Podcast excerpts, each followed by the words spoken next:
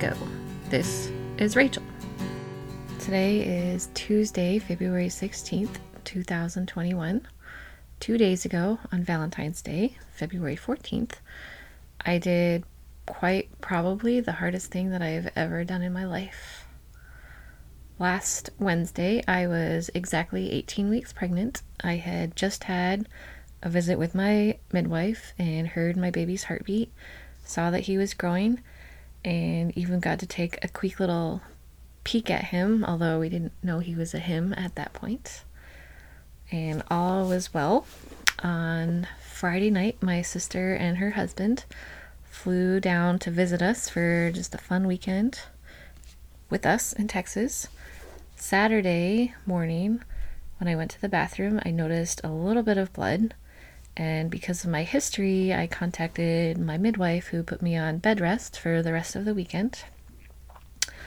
And most of the day, I didn't have any bleeding. Um, I didn't do anything all day either. On Sunday morning, in the wee hours of the morning, I went to the bathroom and noticed a lot more blood. So I waited until 7 o'clock when I contacted my midwife, who told me to go to the hospital. So I woke my husband up and said, We need to go to the hospital. Then we pulled on our clothes, and our girls were actually outside already enjoying the snow. And woke up my sister and said, We have to go to the hospital. Can you watch our kids? So we drove carefully to the hospital. We actually spun out once on the icy roads because Texas is not prepared to deal with snow and got to the emergency room where they sent me to the labor and delivery triage room. The nurse who admitted me was named Tanya, and she tried to find the baby's heartbeat for a minute or two, but couldn't, which isn't actually unusual when you have a placenta that's attached in the front. So she just hooked me up to a monitor to see if I was having contractions and said that she was going to get a sonogram ordered, and the doctor was in surgery, but he would come by when he was done. So my husband and I waited in the triage room for I over an hour, and then the sonogram lady came and she got the sonogram machine all ready. She put it on my belly for a few seconds and then said, "It looks like you have a full bladder.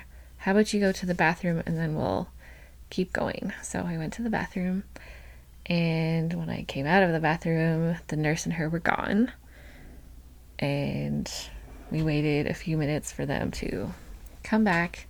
They came back, and when the sonographer, who was a really sweet lady, entered the room, she's like, I just want to let you know I'm not a doctor. I can't read the results, but we'll make sure the doctor sees them and gets back to you shortly. But she moved the sonogram machine so I couldn't see what um, was happening inside of my uterus. And while she was scanning my belly, the doctor walked in. They had a little interaction, and the doctor bluntly said, Your baby does not have a heartbeat. That was clearly not the news that my husband and I wanted to hear. And in a state of shock, we decided that we were going to stay at that hospital and deliver the baby and the doctor and the nurse left us and my husband and I fell into each other's arms and we're both just sobbing. Tanya came back after a little bit and brought us to the labor and delivery unit. On the way there, she stopped at the room that was right next to the room I was going to be in, which was room 16, and said, This is a special room that we have for the babies who don't make it, where we take care of them, we clean them up, we get them ready, and we just honor and respect them. And as we left the room, which was set up like a little nursery, she said, And this room is really special to me because a bunch of people donated money and dedicated this room to my daughter, Chloe Faith, who I also lost she said that with tears in her eyes, and she said, I know what you're going through. It's really hard. So around noon, everything was hooked up. I had had a whole bunch of labs drawn. They wanted to make sure I was doing okay. And then they drew a lot of extra labs to see if they would be able to tell what had happened to the baby. And then I needed to be induced, so they gave me some pills and said every four hours for about four or five times, we'll give you these pills until your body is dilated and your uterus is contracting so that you can push the baby out. I had used these pills in the past and I wasn't entirely hopeful that they would work, but when you are under a doctor's orders, you have to do what he says. So um, they gave me the medicine and I laid in bed for four hours. And then at the end of four hours, nothing was really happening. So the nurse came back and said, I want you to go to the bathroom. We're going to do the pills again. So I went to the bathroom and discovered that the pills had not even been absorbed and they came out of my body, which I reported to her, which was a first for her. I said, Really, these pills don't always work for me. I've had them. So she went and contacted the doctor who came and said, No, we're going to use these pills. Um, I'm going to put one in and we'll just keep doing this for four or five more times until they work. So, skeptical me was not very hopeful even more, but he put the medicine in. That was around 4:30. At around 6, I started having painful contractions and then all of a sudden something felt weird and I was readjusting myself in bed and then wanted to see what was happening and all of a sudden there was a voice in the room that said, "Can I help you?" Somehow I had not pressed the call button, but the call button had been pressed. The call light thing was not even on the bed. It was not near me at all. Um, I said, actually, there is something going on. If you could send my nurse in. My nurse's name was Patty, and she was wonderful. She was so kind, and she was an advocate for me, and I really just appreciated her. Um, so Patty came in, I was like, and investigated and discovered that my water had just broken. So she changed the pads, and then over the course of the next like 30 minutes, they had to change the pads a lot of times because when your water breaks, it gets messy. And the contractions really quickly started becoming really intense and painful, and they were really close together. Um, at one point, she said, Okay, the baby's gonna come soon. I was like, What does soon mean? She was like, Well, I don't think it's going to take that long. She didn't give me a time frame. Um, and this was really hard because the nurse just left, said, Call me when something changes. And so I was in the room holding Paul's hand and going through painful contractions. They hadn't let me eat anything, although my husband had snuck me in a Subway sandwich, so I had taken clandestine bites of a Subway sandwich behind my mask, all afternoon, but I hadn't really eaten anything the day before, so I can't take pain medicine on an empty stomach or mostly empty stomach. And so um, around 6:20, I think I asked for some ibuprofen because that doesn't really bother me and it helps. Um, but I was just laying there in super a lot of pain, knowing that there was not going to be any joy at the end and we were by ourselves and Paul was holding my hand and just being with me. And then at 6:37 I had a really big push and then everything came out of my uterus. The baby came out in the sac and my placenta came out. And then we intentionally pressed the call button and then a bunch of nurses came and the doctor came and they took the baby and the placenta and they took it over to the other side of the room. And the doctor said, This is really the best case scenario. Everything came out. I'm just going to check and make sure everything really did come out. And so they checked, and then he got the baby out of the sac. And the nurses brought him over to me, and we saw he was a boy. I was a little scared. I had been scared all afternoon to hold him because I didn't know what he would look like and what it would be like. My husband took him and was holding him. He fit, he was six inches long and he fit in his hand. He was so tiny, but he had all the body parts. His little, my husband put his little hand on his finger, and just seeing his tiny little fingers on my husband's hand made me want to hold him myself. So my husband put his tiny little body in my hands. I saw his ears and I saw his feet, his nose and his eyes, his little head. He was just so tiny. The nurses said, We're to let you be. Actually, I guess they had given us the baby and said, We're to let you be for a while. But Tanya had said, I want you to make sure that you take pictures because you're just going to be really thankful for those pictures later. So then we started taking some pictures. And I told my husband we really need to have a name for him. And the boy names that, or the boy name that we had picked out, um, didn't really seem to fit. And my husband said we should call him Promise because when we go through tragedy, God promises that He will always be with us. So we named him Promise. And then um, earlier that day, the Tanya had said, um, if you want your pastor to come after the baby is born, I know it's COVID and everything, but we will let your pastor come. We know this is a really hard time, so we will make an exception for you. There's this really close couple to us who he used to be one of our associate pastors, and they have just been there for us and they love us and they love our kids. And so I asked if um, our pastor and his wife could come.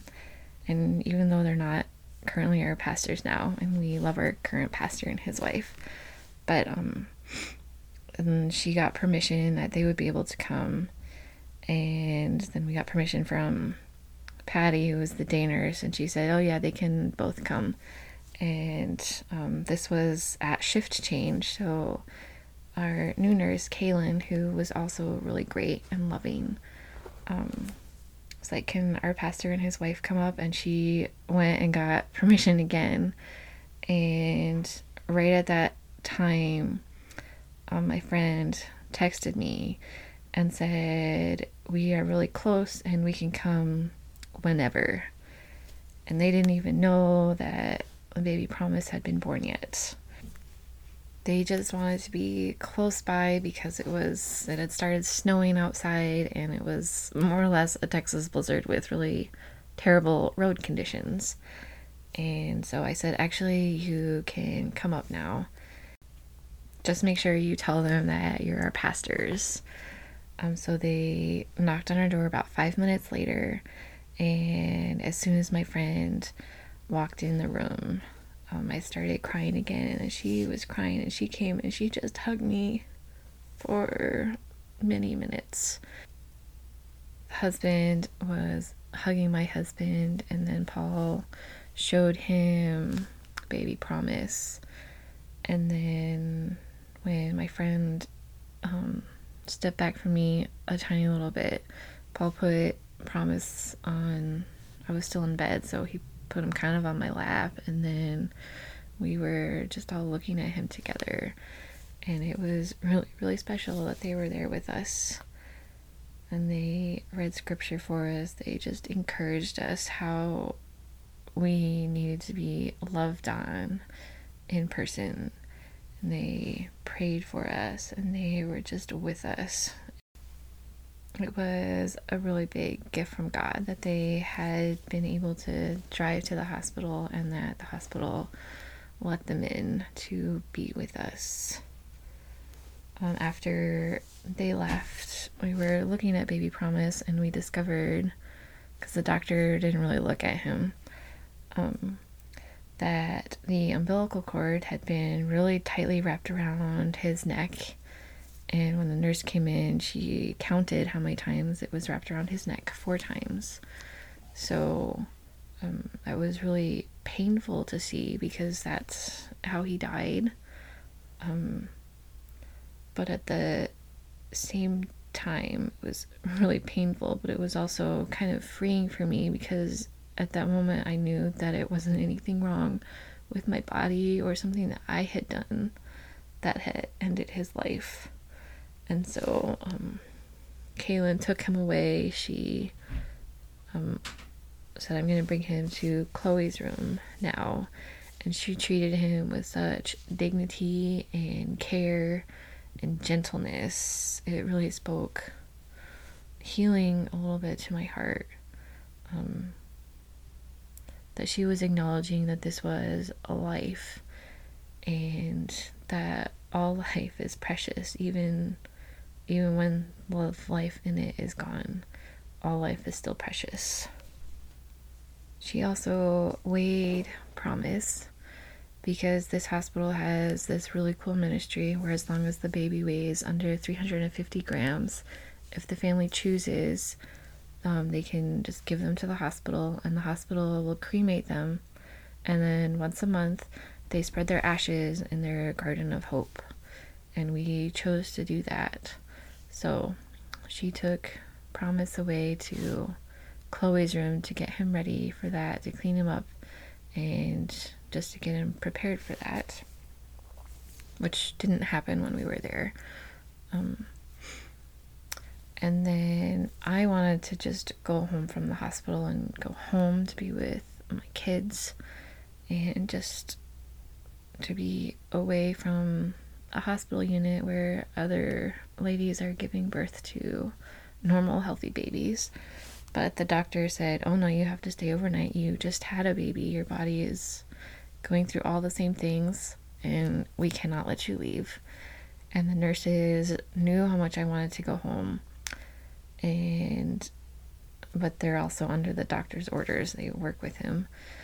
And they did a really good job of like validating me and how much I wanted to go home, but also doing what they were supposed to be doing. And they said, We, or Kaylin said, I have to draw your labs around five in the morning, and if they are okay, then I will call the doctor and hopefully he'll discharge you. If he doesn't, then there's another doctor coming on at 8 o'clock, and he for sure will discharge you.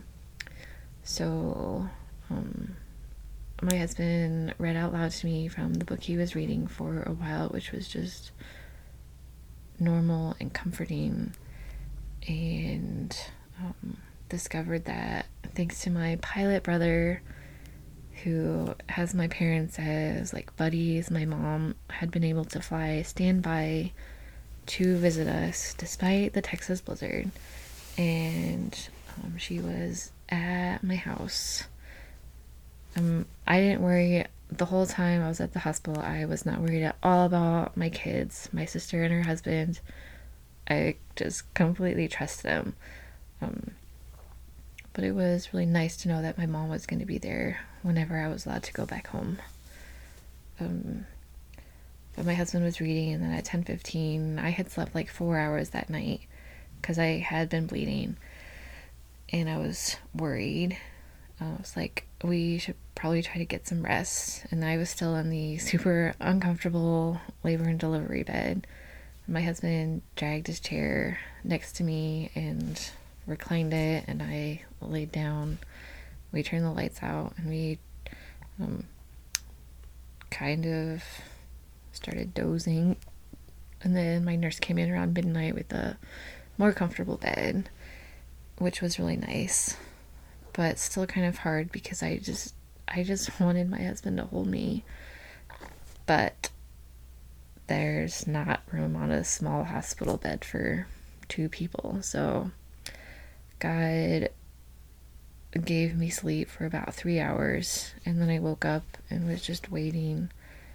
And the nurse came in around 4:30 and drew my labs, and then went back out. And then um, a little after six, she came and said your labs were all fine. The doctor said you could go, so I'm going to discharge you, which I wasn't really expecting based on my past interactions with the doctor, but she got me all ready and at 6:34 we left the hospital which was a little bit hard to walk past all the people and know like they don't usually discharge people to home from the labor and delivery unit. They hadn't had a room for me upstairs, which actually I was really thankful for because I didn't want to go up to the normal mother baby unit and be like close to normal healthy babies. So it was a blessing that they couldn't move me up there. But then it was weird because I was being discharged where they don't normally discharge people to go home. But the nurses there were all so kind to me. They were so loving. They they were just big blessings. And then my husband and I started driving home and it had snowed so there was lots of snow on the roads and we drove past power outages because texas just isn't super prepared for negative one degree weather where we live. Um, and we picked up some donuts on the way home because it was gonna be like right around breakfast when we got home or before breakfast actually and while my husband was getting the donuts, the song The Eye of the Storm by Ryan Stevenson came on the radio, and I just started crying because this was not what I wanted to happen. This was not what God did not create life to die, and He didn't create it to die, especially so young. So this was not at all what I wanted. But the song just reminded me again of why we named our baby boy promise because God is with us in the storm and he loves us so completely and he's never going to leave us alone. And so we got home and then it brought new grief of having to process it again and talk about it and um, to our family and our girls, they took it really well, which was a blessing. But just because people take things well doesn't take away the sadness and the sorrow and the hurting of what happened.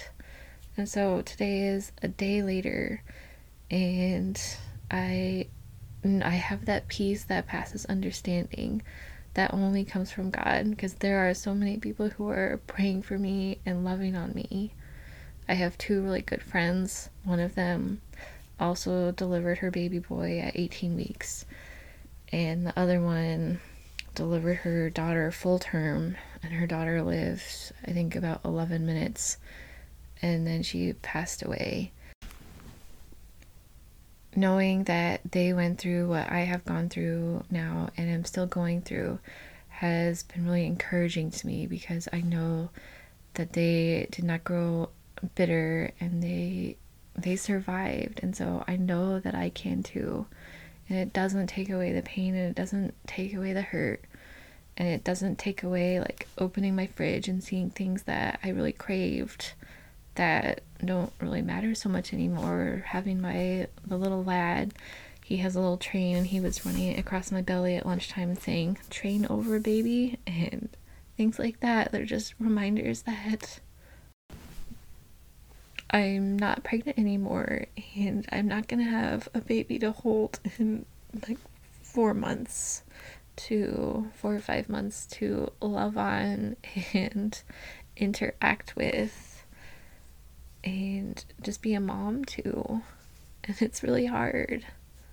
But in the midst of the hardness, I know that God is with me and I don't know why he allowed the umbilical cord to be wrapped around the baby's neck, and I don't know why he took the life.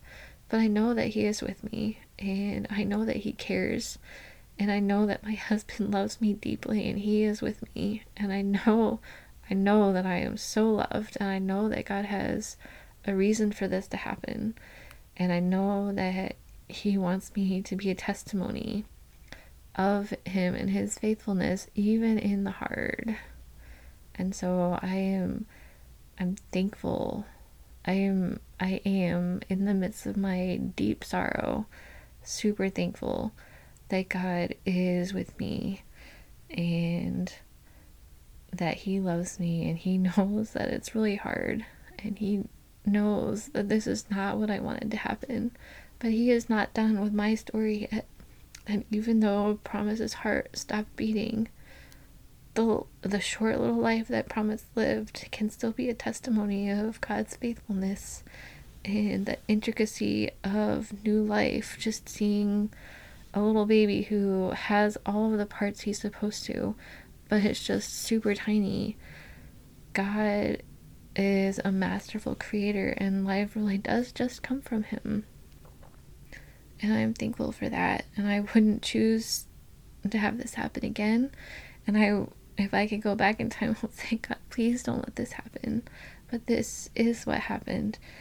And I just cling to knowing that He loves me and that He is with me. And He, God, is not scared of me asking hard questions. And while I probably won't get them answered, I don't need to stay focused on the questions. I just need to stay focused on the fact that God loves me. And there are people who are behind me and around me and just supporting me. And because of them, I know I have the peace that passes all understanding. There's no way that I could be doing this without the support of all the people around me who love me. I there's just no way that I could describe this peace. Even in the pain and even in the suffering, I have the peace that only comes from God. I'm sharing this story so soon after it happened is really hard for me. It's hard for me to look at the pictures that we took of baby promise, but I know that I need to declare even even in the middle of it that God is faithful and he loves. And he is by my side. And so I want you to be encouraged as you listen to this that we go through some really, really terrible, tragic things. And I'm probably not going to know why until I get to heaven. And even though it was hard not to know why, I don't need to know why. I just need to trust God that He loves me and He has a plan for me. And so I'm going to end this little tidbit from my life from the last week with Psalm 23. And this is in the ESV version. The Lord is my shepherd, I shall not want. He makes me lie down in green pastures. He leads me beside still waters. He restores my soul. He leads me in paths of righteousness for his name's sake. Even though I walk through the valley of the shadow of death, I will fear no evil, for you are with me. Your rod and your staff, they comfort me. You prepare a table before me in the presence of my enemies. You anoint my head with oil, my cup overflows. Surely goodness and mercy shall follow me all the days of my life, and I shall dwell in the house of the Lord forever. So that is the hope and the encouragement that I leave with you.